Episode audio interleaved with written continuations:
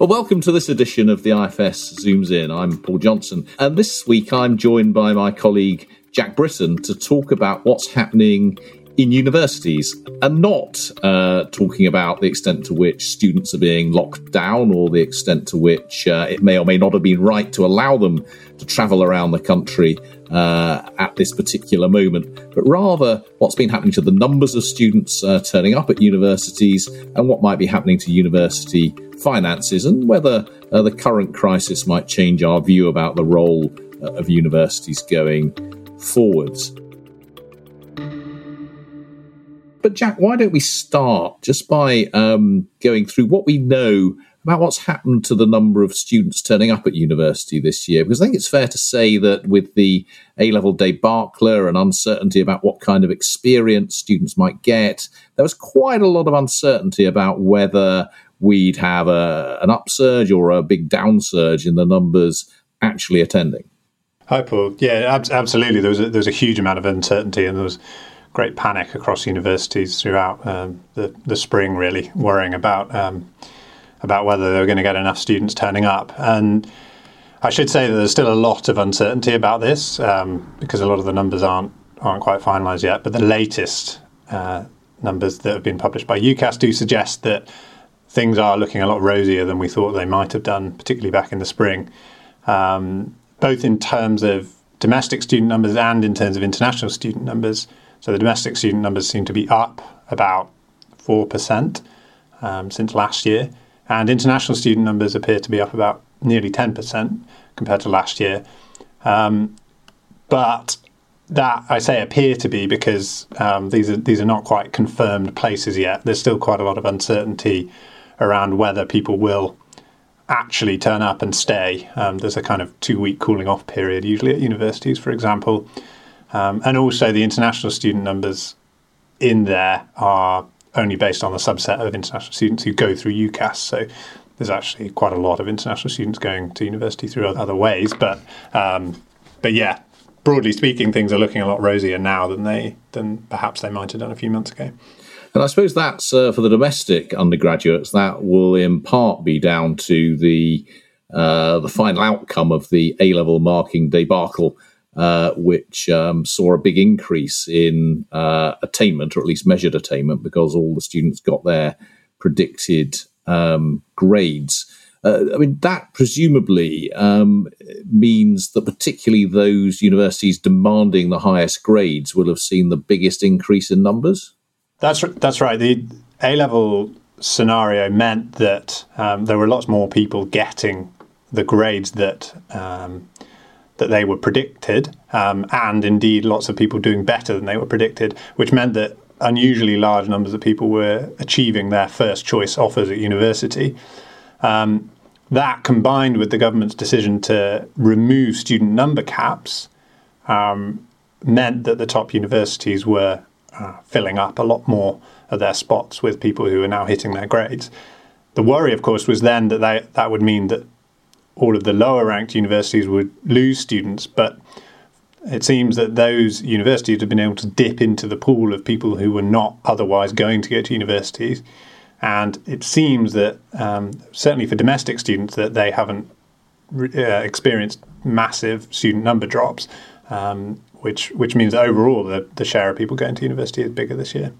That's quite a remarkable change. I mean, that comes obviously off the back of uh, you know, many years of increases in numbers going to university. You've got another increase this year when I think we've got actually a relatively smaller cohort, which I think is one of the things that was worrying uh, universities. That presumably means uh, that, particularly in those uh, less selective universities, there's going to be quite a lot of young people who have got relatively low academic achievement before going on to university. I think that's almost certainly true. I, we don't know for sure what, what the kind of grade distribution is for the people being admitted because the data are just so fresh and we don't and, and they don't break things down by that kind of uh, level of detail. But but I think that's that's that's got to be the case. It's got to be kind of less than usually uh, qualified people going to university on average. Um, which which could certainly have implications for whether or not they're going to be able to cope um, with their degrees. Um, that's particularly true given that they've missed so much, missed so much education of last year. So you know, as I talked about last time I was on the pod, um, you know, there was a there's a long period where people should have been revising for their A levels when they just um, perhaps weren't doing anything. So um, so yeah, it's kind of doubly true that that uh, that people might be less prepared this year for university than they would uh, in normal years. And what do we know about? I mean, you've done lots of work on the uh, returns to going to university, on the value of having a degree. What, what, do we know about the value of a degree to people who go to university whose prior attainment um, at GCSE and A level was not terribly good? Yeah, so we've we've done some work looking at uh, looking at returns to, to, degrees in the UK. We found um, we found that um, there is quite a lot of variation by by where people go and by their prior attainment. So, in general, the, the top universities have higher returns um, than the lower ranked universities, and it's also the case that um, that people with lower prior attainment generally have lower returns to university. However, evidence internationally has suggested um, some other stories, like um, the returns to students at the margin of going to university or not are actually really high. We we didn't really find that in the UK, but um, evidence from the US has certainly suggested that. So there is possibility that um, that there are lots of people who, on being drawn into university, would experience very large returns from it. But uh, the evidence from our work isn't quite so positive about that. And, and you you do know from your work that there are quite a lot of um, those graduating from universities who go on to earn really not terribly much in the future. And indeed, I think some of your work has suggested that there are, certainly in the first 10 years after graduation, there are you know, reasonable numbers, particularly of male graduates who appear, it appears as if they'd have done better not to have gone to university at all in terms of their earnings at least.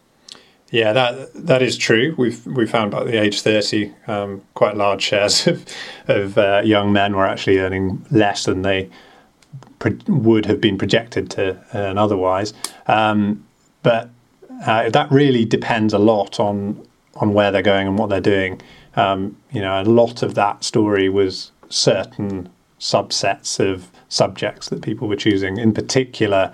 Uh, things like the creative arts, where we see really uh, pretty consistently negative returns across the board for, for men. So if um, so if what's happened this year is that we've got lots of relatively low academically achieving young men going to less um, less uh, selective universities and studying arts and humanities, they they might not end up doing terribly well as a result. That could be true, yes. Although it doesn't seem that the the subject uh, changes as reported from UCAS in student numbers um, tell much of a story of a shift towards those kind of lower returning subjects. It's quite hard to tease out at the moment, but it doesn't seem like there's a particularly abnormal pattern in subject applications, with the exception of um, subjects allied to medicine, which is probably uh, people doing nursing, I think. Um, but otherwise, there isn't a really big change in the overall distribution of subject choices, it seems, this year. Um, but yes, broadly speaking, I think the the story of lots of lots more people going to university with relatively low prior attainment, it's probably true that their returns are going to be lower. That's true even in absence of labour market adverse labour market effects from COVID itself. It's interesting what you say about increase in the numbers applying for subjects allied to medicine. I mean, it's um, uh, quite striking given um, uh, what's been happening recently. I guess that could be either um, to do with the fact that uh, public sector jobs now look more secure, or to do with a um, desire to, to help in a in a world in which medicine looks much more important. Yeah, I'm not actually sure what the, the driver of that increase is. It could be uh, it could also just be an increase in supply. So um, there's there's excess demand in normal times for, for places on those courses, and um, I think it's, it's possible that uh, the government's expanded those spaces this year. Oh, I see. Yes, it's um, and then, then, probably no bad thing given the demands that are likely to be there on the health service. Um, going forward, I mean, one of the things that is, of course, terribly striking about um, uh, about the UK in general, in England in particular, is the very high fraction of young people who go on to university, and we're seeing more going um, this year. I mean, what, what do we know about in normal times at least, about the um, choices that they're they're not making, or or perhaps another way of putting it is the lack of um, choice that is available to young people who don't want to go on to university. Yeah, I think that's that's the really stark thing about um, about the UK. So the, the route into higher education is just so, so dominant uh, for people staying in education beyond age 18. Uh, it seems that almost everybody either leaves or goes to university, and there's a, only a very small number of people um, are taking alternative routes uh, through education beyond age 18. Um, you know, we we put out a recent uh, piece of work with with colleagues at CVER uh, looking into these alternative routes, and I think the most most stark result from that is just the the very small numbers of people uh, following those paths. Um, but it does seem that those paths seem to um, result in relatively good labour market outcomes for the people who are doing them, albeit a very small subset. So I I mean, from recollection, I think there are something like uh, among people who do A levels or equivalent, there are something like 16 of them will go on to university for every one who goes on to do some other uh, education uh, above A level standard. I mean, that's that's remarkable. So 16 for every one who goes on to do, for example, a higher level uh, vocational qualification. Yeah, that's right. I mean, it, it's that is a very dramatically different number, um, and yeah, by comparison with other other European countries, for example, that's that's a very large ratio going to higher education, and there are very obvious questions there about whether our distribution of uh, the paths young people are taking um, is the is the right one. And I suppose one of the uh, the worries for young people going through university today then is that there's even more of them going through. Um, there must be risks then uh, for what their earnings are going to be um, later on. We've already seen, as you said, that there are quite a number who don't earn terribly much even now. Um, are we taking an even bigger risk with the future in terms of the likely earnings of graduates? Yeah, I mean, I, I think it's it's plausible that um, that a lot that the kind of graduate premium, as it's called, would would be affected by by large increases in the number of graduates, and um, you know, to an extent, I think that that's an important thing to worry about. But it's also worth thinking, you know, what are the outside options to people as it stands? You know, are they doing something now by going to university that's really inhibiting them, or or or, or are they doing something that's actually probably quite a useful uh, yeah. endeavor during a time when there's not many um, alternative things on the table? So, yes, maybe it would result in a lower graduate premium on average um, because more people are going, but um, that doesn't necessarily mean it's not the right thing for to be happening this year. Yeah, that's a crucial point, isn't it? I mean, um, the, options if you don't go to university at the moment are very limited. We know that the number of openings for young people vacancies is very, very, uh, very, very limited uh, indeed. I mean, one thing that um, a, a, number of students uh, are clearly thinking about, given the experience they're having at the moment, is questioning whether they should be paying the full nine thousand two hundred and fifty pound a year of fees, given that they're not getting the normal student experience. A lot of, or pretty much all lectures uh, are online, and we've seen lots in the news about some of them being locked down in their accommodation. Is this a good moment for rethinking whether we should be charging fees in the way that we do?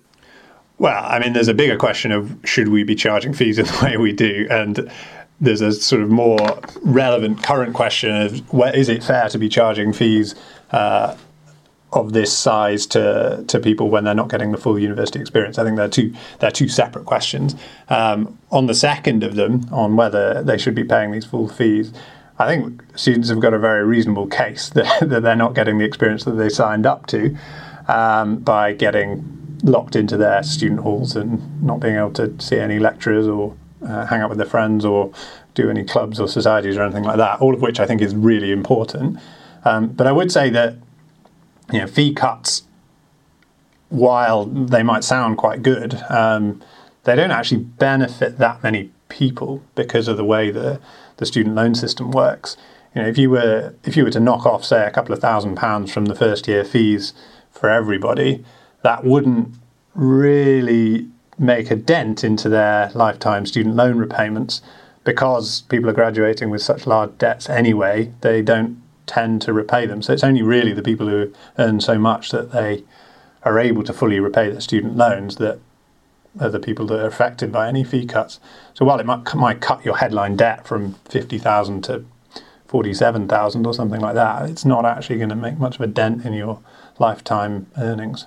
Yeah, because most people don't pay back, uh, uh, the, the large majority don't pay back their full loans. Actually, reducing the loans makes almost no difference to those who don't go on to earn significant sums and helps a little bit those who do earn a lot. I mean, maybe the other thing then to think about um, uh, is whether students should be being charged quite so much for their accommodation and, and living costs, which is actually one of the biggest uh, challenges facing a lot of um, undergraduates. But of course, that's also an important part of universities' income. That's right. That's right. I mean, accommodation accounts for roughly two percent of, of universities' income, so it's not a huge, uh, hugely important thing. Of course, accommodation uh, uh, rent for students also contributes to lots of other uh, people's incomes, but um, but for universities, it's a relatively small thing. Um, but yeah, I mean, I suppose on one hand, the government should be thinking about helping students with this, but on the other hand, what costs are students facing over and above what they usually face um, in normal time? I mean, is there a, is there a sort of fundamental problem in the amount of maintenance support government is is providing for students, or is it something special about this year that means that students are facing higher costs? Um, I'm not sure that the second thing is true. Yeah, they might not be facing higher costs, but they um, they're, they're certainly getting less benefit from it. But there's a, there's a bigger issue, isn't there, for for, for government that um, this whole uh, crisis is actually going to result in them, in a rather unplanned way, spending quite a lot more on um, higher education, isn't it? Both up front and in the long run. Yeah, that's right. So the the increase in student numbers is certainly um, a direct upfront cost to the government because they now have to pay their tuition fees to the universities because that's how the student loan system works. If if you sign up to go to university, the government then effectively sends your tuition fees to the to the university, and then you owe the government for that fee. Um, so yes, upfront spending will be up probably about um, 800 million or so um, for the 2020 cohort um, because of increased student numbers.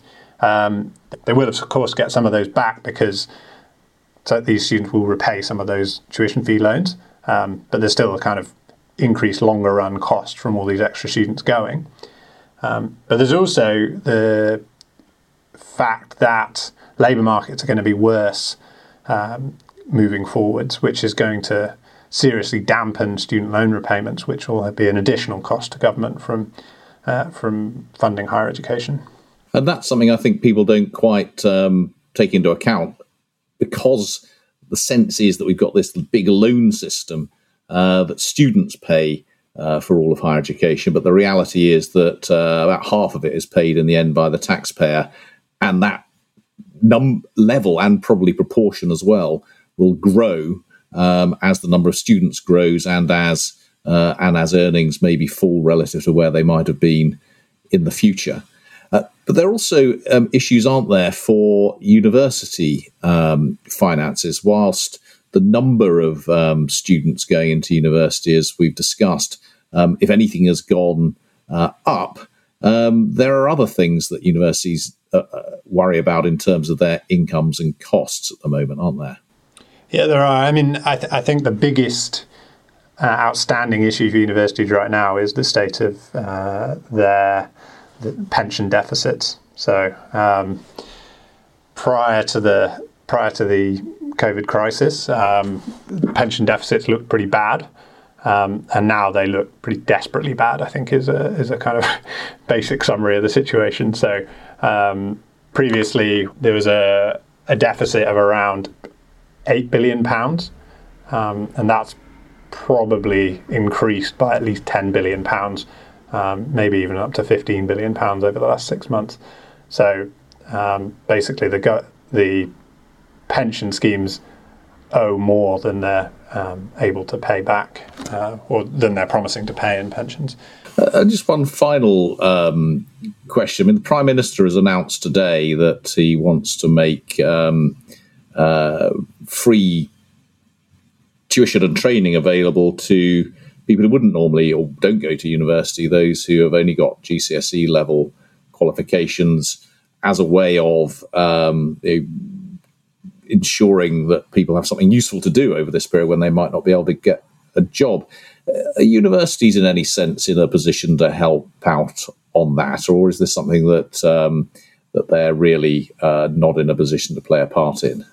I mean, in theory, they should be in a position to play a part in it. I think that um, you know, in a lot of cases, they're they're dealing with their dealing with their own challenges um, and are not not necessarily um, able to be thinking about these kind of issues right now.